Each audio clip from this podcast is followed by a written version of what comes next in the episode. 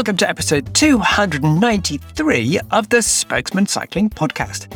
This show was engineered on 28th of February 2022.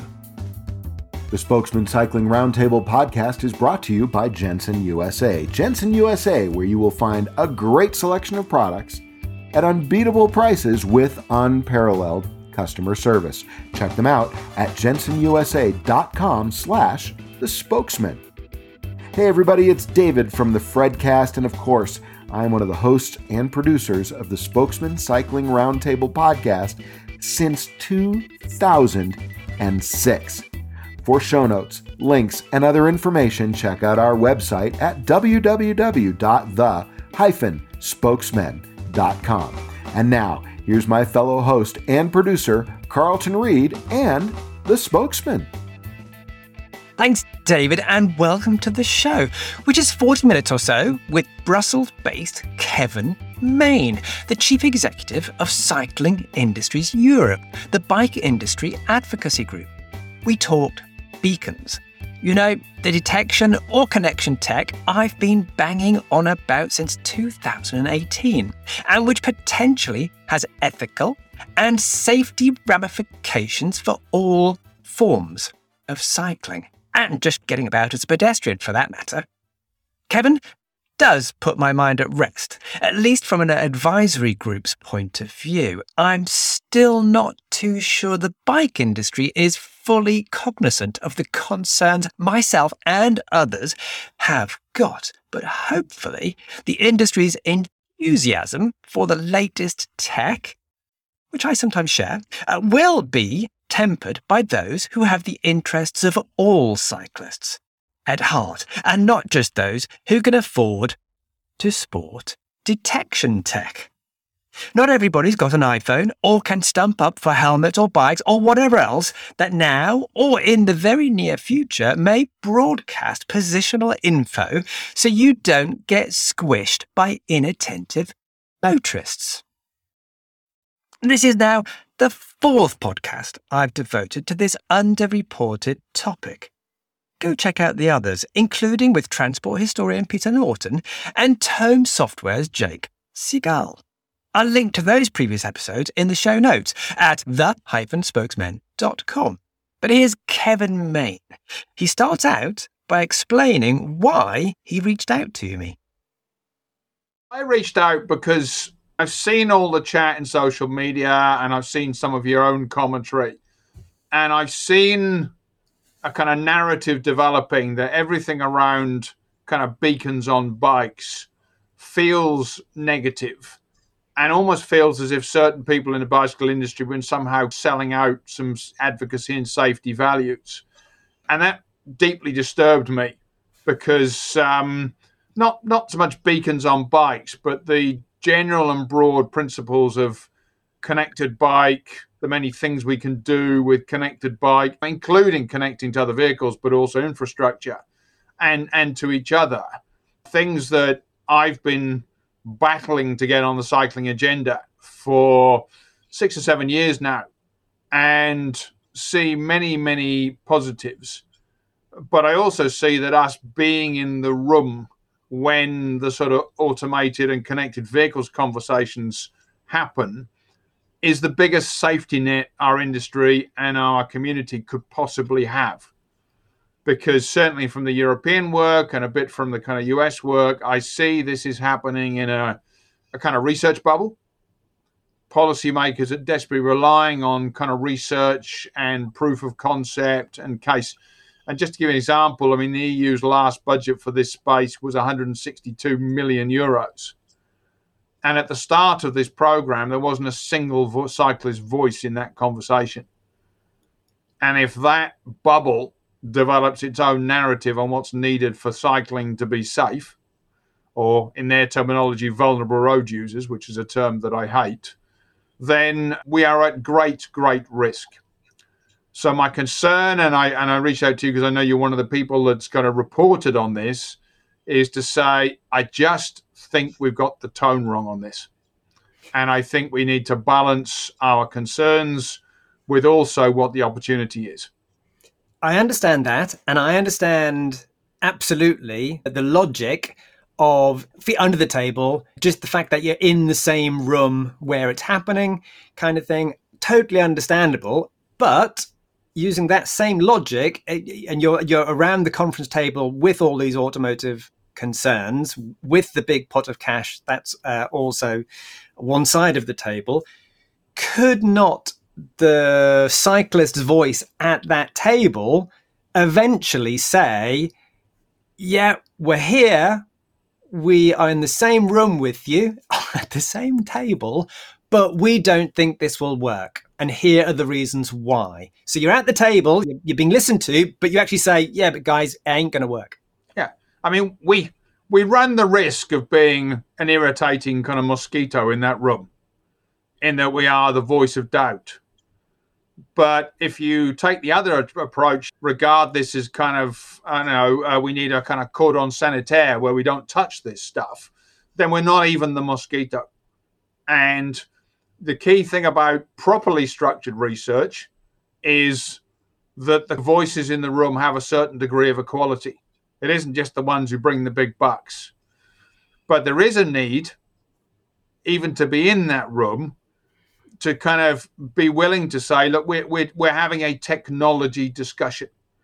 And what I found in the past was, you know, the conversation would go along those lines. Yeah, yeah, yeah. There's a role, vulnerable road users. We don't want to run you over but this is a tech session.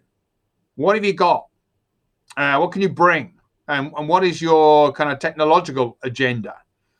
And we might agree that our technological agenda is to make sure that nothing really, really dumb happens. Mm-hmm. But we do need a passport. And in reality, there are some good things happening on kind of connected bike and connected tech that are not all about beacons on bikes and some potential mandatory thing further on downstream. Uh, we're in a fantastic project called the Bicycles and ITS project, with ITS standing for Intelligent Transport Systems. And for example, we're looking at a lot of passive systems in the Netherlands and Denmark, where you know what historically would have been a bicycle counter can now be a bicycle trigger. So as mm. you approach the traffic lights, the traffic lights know there's a cyclist. Great in the Netherlands, Denmark, Flanders, okay, if you've got brilliant bike lanes and those kind of things. But there are potential future applications of those things on camera detection. Uh, a lot of very, very good artificial intelligence now been developed that can clearly identify a cyclist from background traffic, and we can uh, we can bring a lot of that content to play without a lot of the kind of what I would call the red lines we will not cross around mandatory beacons or you weren't in the right place. Um, we can also use an awful lot of detection and data and connected bike to improve the quality of infrastructure. And you know, the infrastructure is going to be fundamental to the automated cars as well, because basically the tech's not going to work.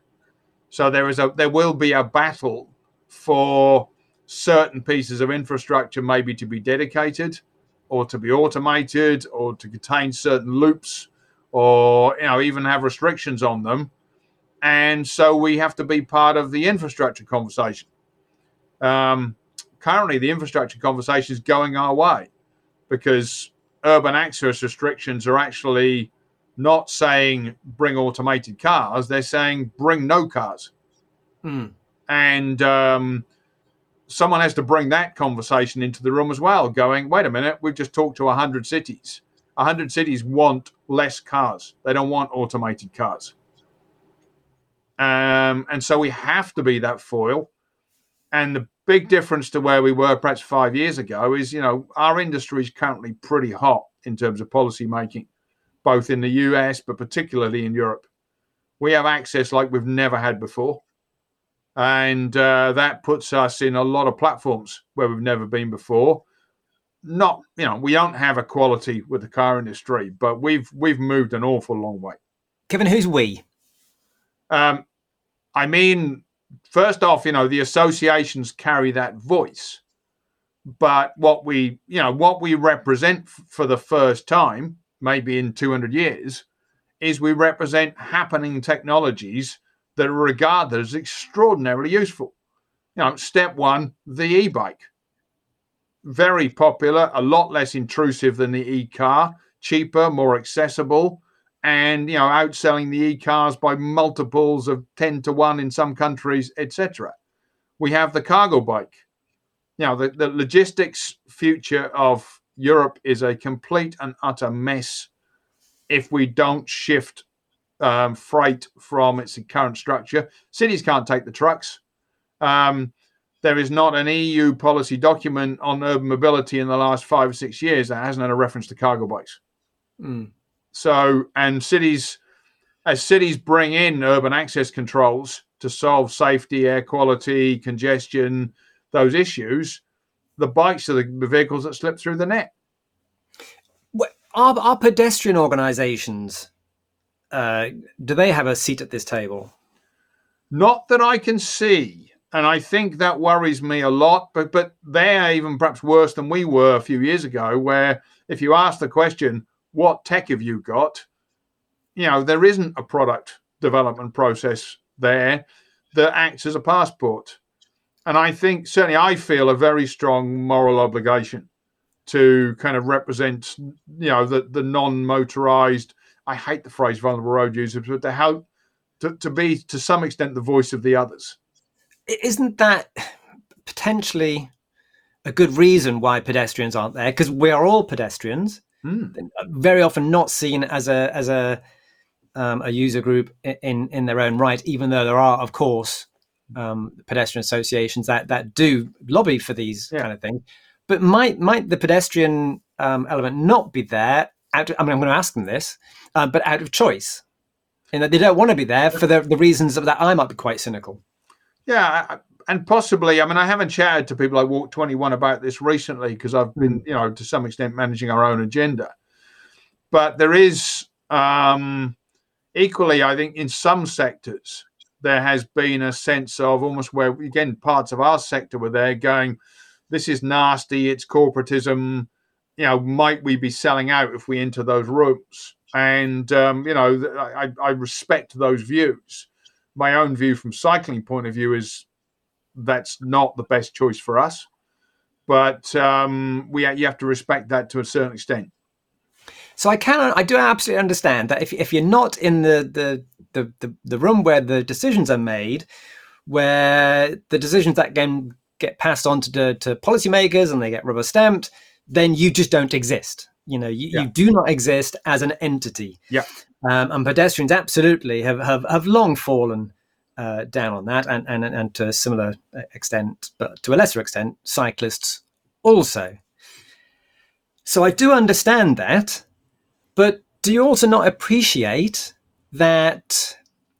Yeah, I understand your talk about e-bikes and cargo bikes, etc. These are expensive products. Mm-hmm. Whereas the simplicity of, of being a pedestrian, the simplicity of being a cyclist on an incredibly simple, cheap machine is you don't need that tech. You don't have to have your phone connected so you can see the speed on your, you know, your your your lovely two thousand dollar machine, etc., etc., etc. So it's the very simplicity. Yes, that yes. might be a problem, but it's also an absolute beauty of the simplicity. And and you know, the key point is the mature advocates, and we have to we have to bring the best of our. You know, these are tough environments. We have to bring the best and most professional of our community into some of these spaces to get maximum impact. You know, people are good speakers with good knowledge, good knowledge of the data and the arguments. But in bringing those people in the room, they speak for our whole community. You know, I sit in some of these sessions wearing the bicycle industry badge, but I have talked this all through with our colleagues at European Cyclists Federation, where I used to work. I have my own roots in Cycling UK. We're never going to let that go. Um, if we start sending people who are so in love with the tech they forget where we are, then we have, yes, we are a risk to our own community.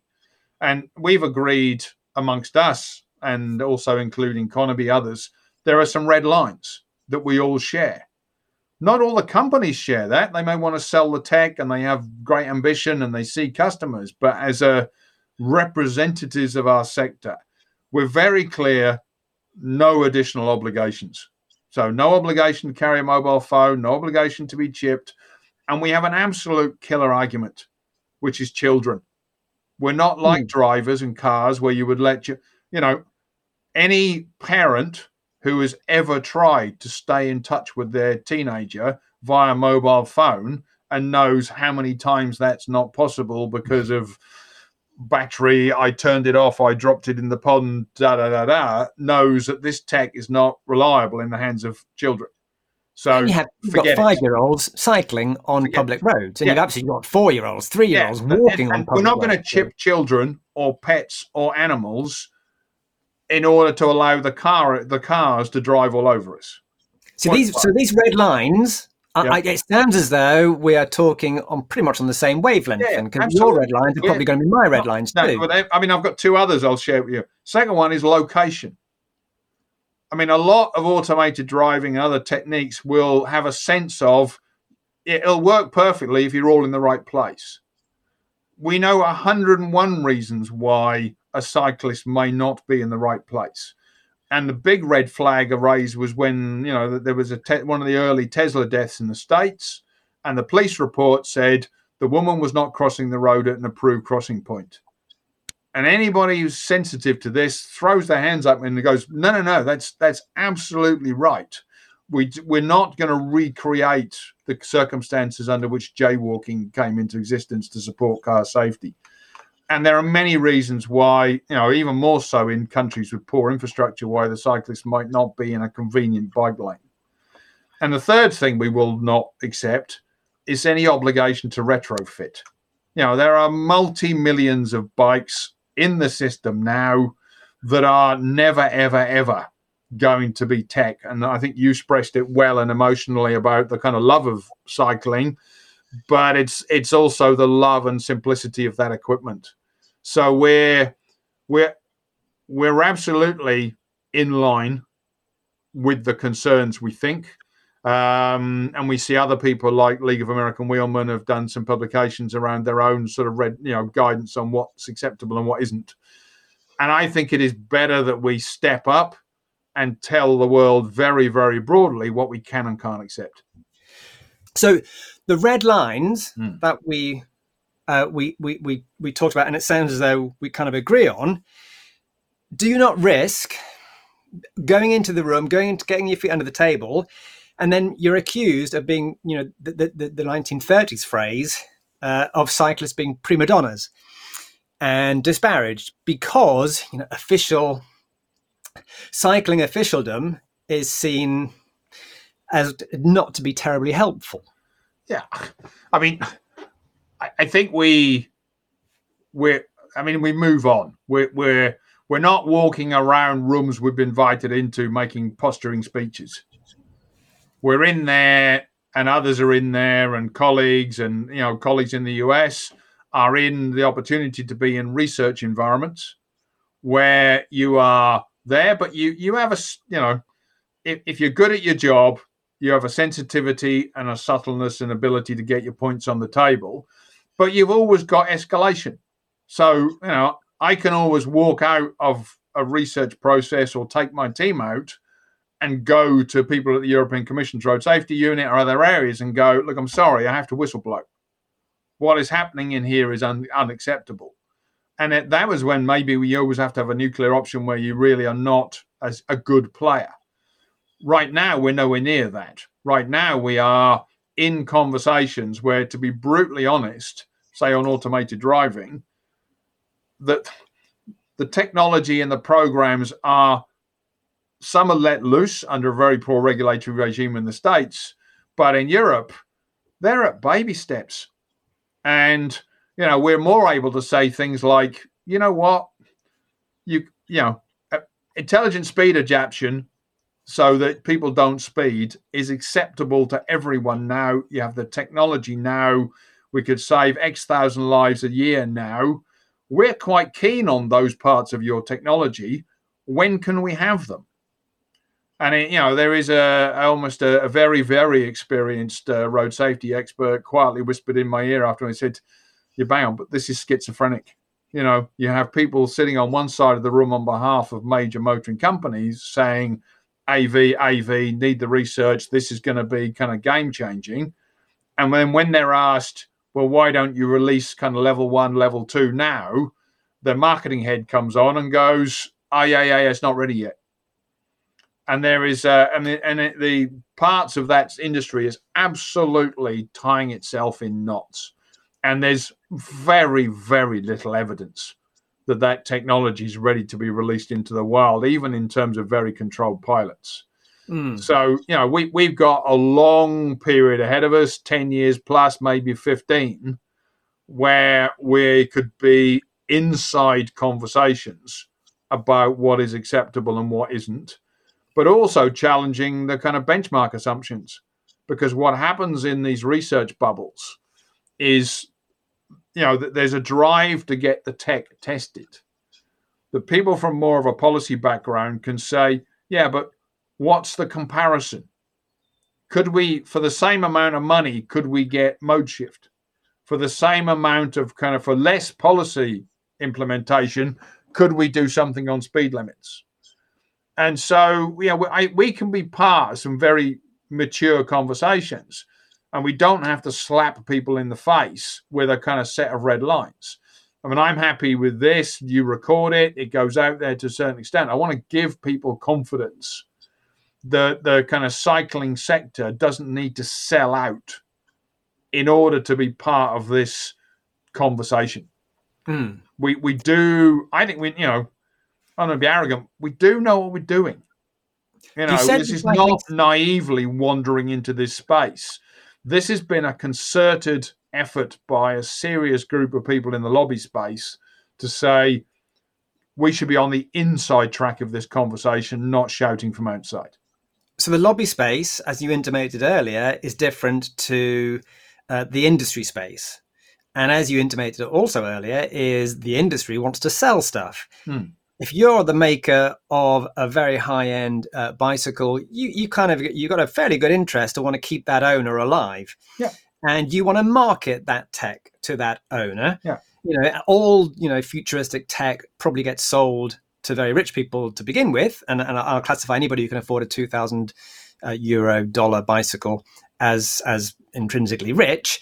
Um, then you're going to want to introduce that technology. You're probably going to want to sidestep, you know, fuddy duddy uh, officials like you and go straight to Ford, as as Tome Software has done, and get this tech out there. And then it's taken away from from people like you. Or is that not the case? Has the industry got less power than we might imagine?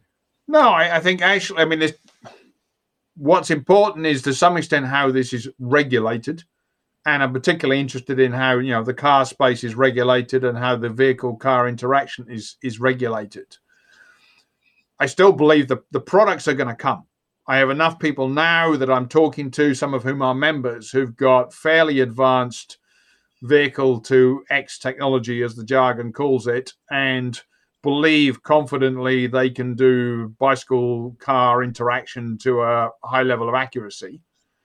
Equally, the conversations we're having with them, they're saying, Yeah, but you understand what our kind of policy positions are. And they're like, Of course we do.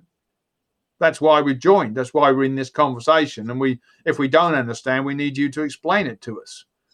Do I believe that there are, you know, Tesla equivalents on the car side or people in the bike world that would go out there? Well, we've already seen on e-bikes. There were a group of companies that were happily willing to allow, you know, American speed bikes inside a European regulatory regime, and it caused us a lot of embarrassment with the regulators.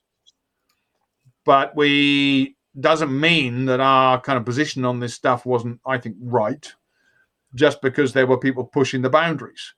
And um, we, with the broader industry, I mean, if certainly you look at CIE's membership, but when I look at the community we work with in CONEBI and I look at the national associations in many countries, you know, th- these are not cowboys.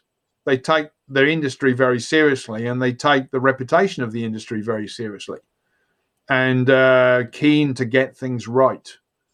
Um, but I do know, I mean, just as we might say on helmets or on bicycle lights or on other tools on the bikes, there are people who like the certain gadgets, they like certain accessories. It makes a big difference to them to feel safer. And In I, the I. I would take an example, you know, purely, purely myself, Mm. that I would say I 100% agree, for example, with all the conversations that we have around the world on the role of high vis. It just so happens I've lived for the last 30 years in rural areas. And when I ride a bike in rural areas, I'm often in the dark without street lamps. I choose to wear high vis. It makes me feel safer. That doesn't mean for one moment I've ever advocated for mandatory high vis and I've ever wished to overstate the kind of actually what it achieves. It just makes me feel safer. And I have friends who have said, you know, can't you guys come up with something we can put on our bikes so the cars don't run us over? Because they know I work in the industry. So in the garage there, I, I've got a, a a brand new month old Cannondale that Cannondale have kindly let me have. And it's got a radar on the back. Yeah. It's got all sorts of daylight running lights. It's got low. It's bristling with Yeah. tech. In other words, and that Cycling Weekly put it on its front cover as you know this is the bike of the future, etc., etc. So this this clearly this connected bike, you know, the, with all equipment on is is kind of what consumers, high end consumers at least, Yes. and certainly large parts of the industry think of as as the f- the future. You know, you can you can you can make more money by having a, an equipped bike, etc.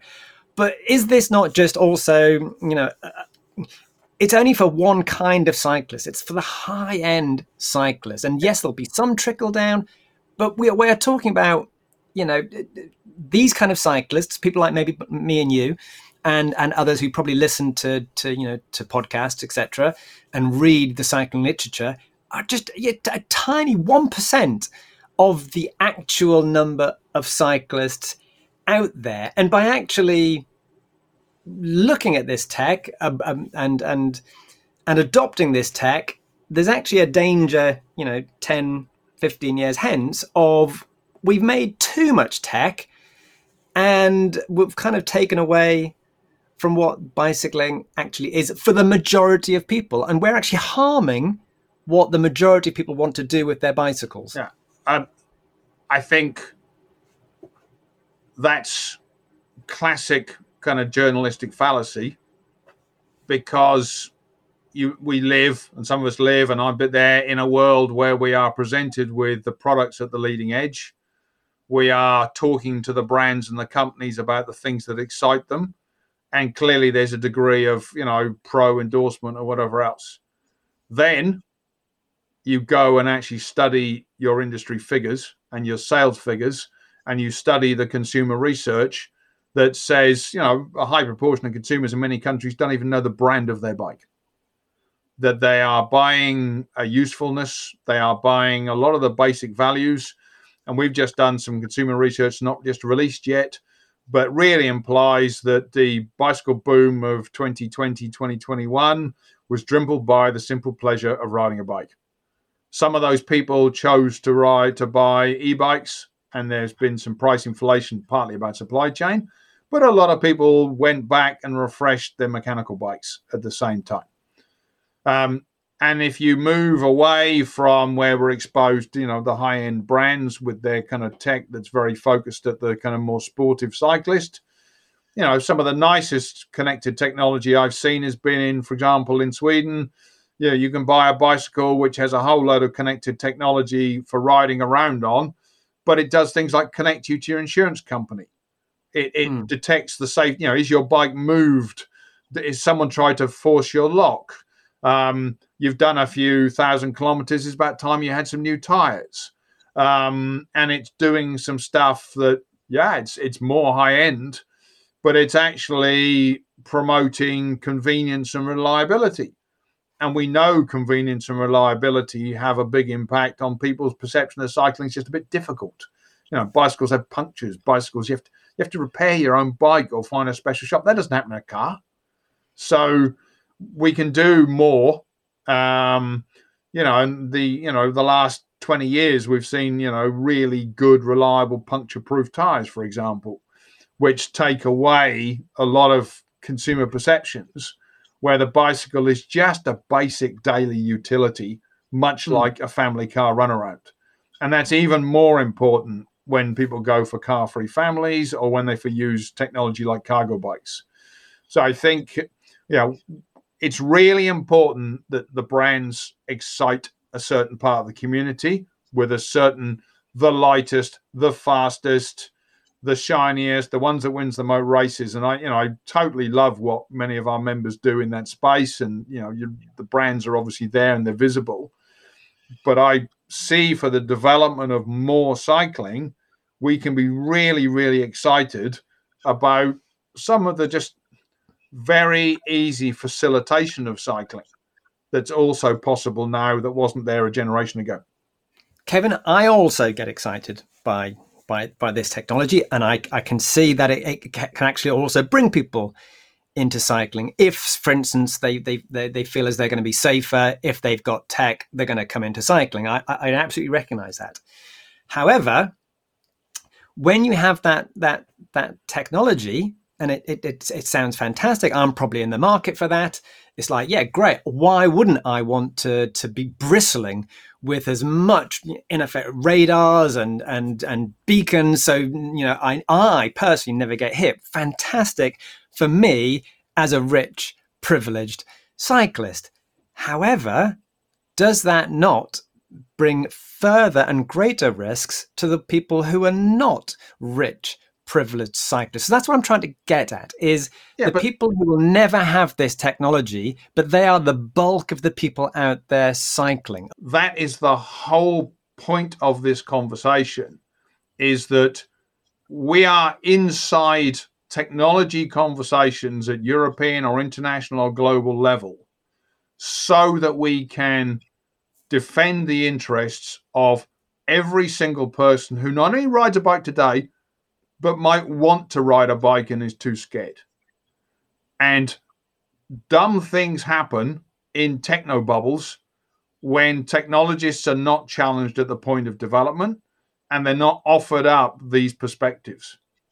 And that person on a horrible bike is also someone like me with the bike I buy on eBay and I buy a new another one every two or three years for leaving at stations because I'm afraid it's going to get stolen. And I'd like maybe that to be better, but those bikes are as much part of the world, even of some experienced cyclists or people who would spend a lot of money, as they are of the people you talk about at the high end. And I, I really worry that there's some kind of caricature that the thinking people in the bicycling industry have no love for that space if you look at what cycling industry's policy positions are on any subject, we start with what does it take to get more people cycling? Number one, safe conditions, more infrastructure. When we go and our lobby to the European Union, we're saying, look, there's some interesting things can happen on tech, but by the way, we want you to spend 10 billion backing up member governments on building safe cycling infrastructure. So we are absolutely categorically clear that conditions on the ground lead. And then we ask ourselves, how can we help? And we can help in two ways. One is we might have some tech that makes people more confident or makes cycling more accessible, or we might have some financial models like bike sharing that make you know cycling more affordable. So that's one part. So we can help get people on bikes and more of them. And we also have a really important role to defend. There are other industrial sectors who are, you know, if if we get it wrong, they're not our friends. And there we have a role to speak for this whole community. Some are the cycling citizens groups, the advocates, the more traditional groups. Some of us is in industrial advocacy, and for the first time ever, really, we're bringing an industrial voice to these conversations. So I can put the CEO of a large bicycle corporation in a room with policymakers and have him or her say what I'm telling you now that this is, we understand what it takes to deliver more cycling in Europe. Mm. Philip Christ ha- has a very uh, pithy phrase uh, when I've interviewed him about uh, that subject, and, and that is um, detected, not connected. So is that is would that be something that the, the kind of the phrase that it, it, almost sounds as though that's where you're coming from? Oh, so absolutely. so detective and I have shared platforms on on this stuff. I mean, we've done a few Velo cities together on the kind of where's the smart tech taking us, and um, you know, I think we're pretty much in consensus. And the detected is interesting because again, it doesn't require entirely cars. There's there's good things you can do with infrastructure and cameras and other technologies. And I mean, one of the examples I use is you know, if you're not counted, you don't count. We can't actually say on a European level how many kilometers are done in Europe by bikes. We can make estimates of how many Europeans cycle from consumer surveys and censuses and those kind of things. And you know, we've been bold and now extrapolating those figures and saying, look, we think these are our numbers. And and I've you know, we have a speech um, from people, you know, in our CIE summits saying back to us, wow, thank God the last two years you've brought data that's what we need. And with that data, we can make arguments and we can make economics. And thank you for coming and doing that. So you talked about infrastructure uh, a minute ago, and we've yeah. obviously talked about the, the whole of this half an hour. We've been talking. We've been talking about the, the tech side. Give me like a, a, a potential percentage of of how important these things are in in in your world. So, how important is tech compared to how important is a is a physical, um, curb separated cycleway? So, what what how much time would you devote to to these elements? Right. Well, we just to clarify. I mean, we we also partner with ECF and others in the advocacy community, but we would. I mean, I did an estimate for our board and said that you know probably even in kind of revenue terms, 70, 80% of our work is on what will make cycling grow. Then within that, when we get the chance to make the arguments, you know, we lead every time with better infrastructure, better infrastructure, better infrastructure. And even our work on the European recovery program, I mean, we we we asked for minimum, you know, billions to be spent on infrastructure versus you know a little bit on purchase premiums and a little bit on innovation. But it was you know you're talking about kind of five to one or more in terms of the kind of ratios. And that's just european stimulus funding most money in infrastructure is spent by national governments. So you know we're really totally clear that it's infrastructure first. And all the work that I did in the last two years on on European recovery from COVID, huge proportion of that was on let's preserve the cycling streets, let's preserve the pocket bike lanes, let's get them made permanent, let's get them segregated, let's get them high quality, and it, it's it's a constant thread, totally backed by our industry. So you don't the, the kind of the corollary to that is so you don't think that or, if this did happen, you'd, you have an, an, immediate pushback to this. You don't think that, say, the automotive interests will just say, well, forget bike lanes. We don't need them. You know, forget all these things because we're going to have uh, connectivity, we're going to have detection. You no longer have to worry in the future about motorists hitting you as a cyclist because we're going to have this tech. You're still going to be saying, uh uh-uh, uh no, that first, and then maybe. Well, let's see. I mean, the interesting one is you know you take the Dutch cycle streets concept.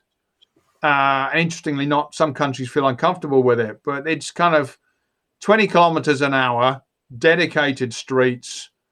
Cyclists get priority. Motorists are treated as guests. And in some urban cores, you've even got smaller, you know, you go down to sort of 10 kilometers now. Cars are allowed access for access only. And cycling pedestrians and cars can all mingle. And if that is done well, you can gain enormous amounts of not quite dedicated infrastructure very, very fast because the implementation costs are very low. And you look what's happened in Paris with, say, Rue Rivoli. I mean, Rue Rivoli has effectively been cleared of cars.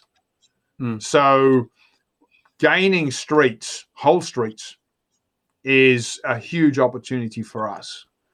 And what's interesting in the kind of automated vehicle discussions is I don't think it's a question of any. I, I think the least likely solution is the car industry comes and says we can all mingle happily now. I think our bigger worry is they would actually be saying you've all got to get off because many governments are not yet ready to allocate the space that's needed for cycling and pedestrians and public transport. And um, the kind of dedicated AV lanes worry me more.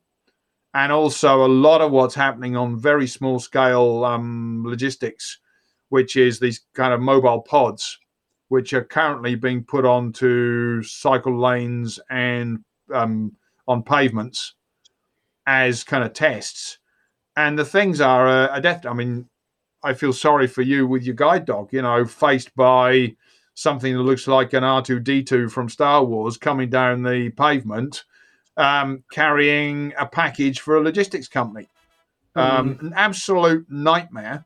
But because these things don't work in the road space, and because they're kind of embryonic tech, governments are kind of going, well, let's let's test it on a few pavements. And mm you know, we, we genuinely, we and the pedestrian moon others have, you know, we, we've got that because again, we can say, actually, let's look at the cost effectiveness and safety and reliability as compared to, for example, cargo bikes. And the cargo bike wins absolutely every time. Mm. Every time, non negotiable. It works on speed, it works on safety, it works on volume, uh, works on health, and we can win every single argument compared to those kind of tech. Thanks to Kevin Mayne there. And thanks also to you for listening to episode 293 of the Spokesmen Cycling Podcast, brought to you in association, as always, with Jensen USA. Watch out for the next episode popping up in your feed next month. But meanwhile, get out there and ride.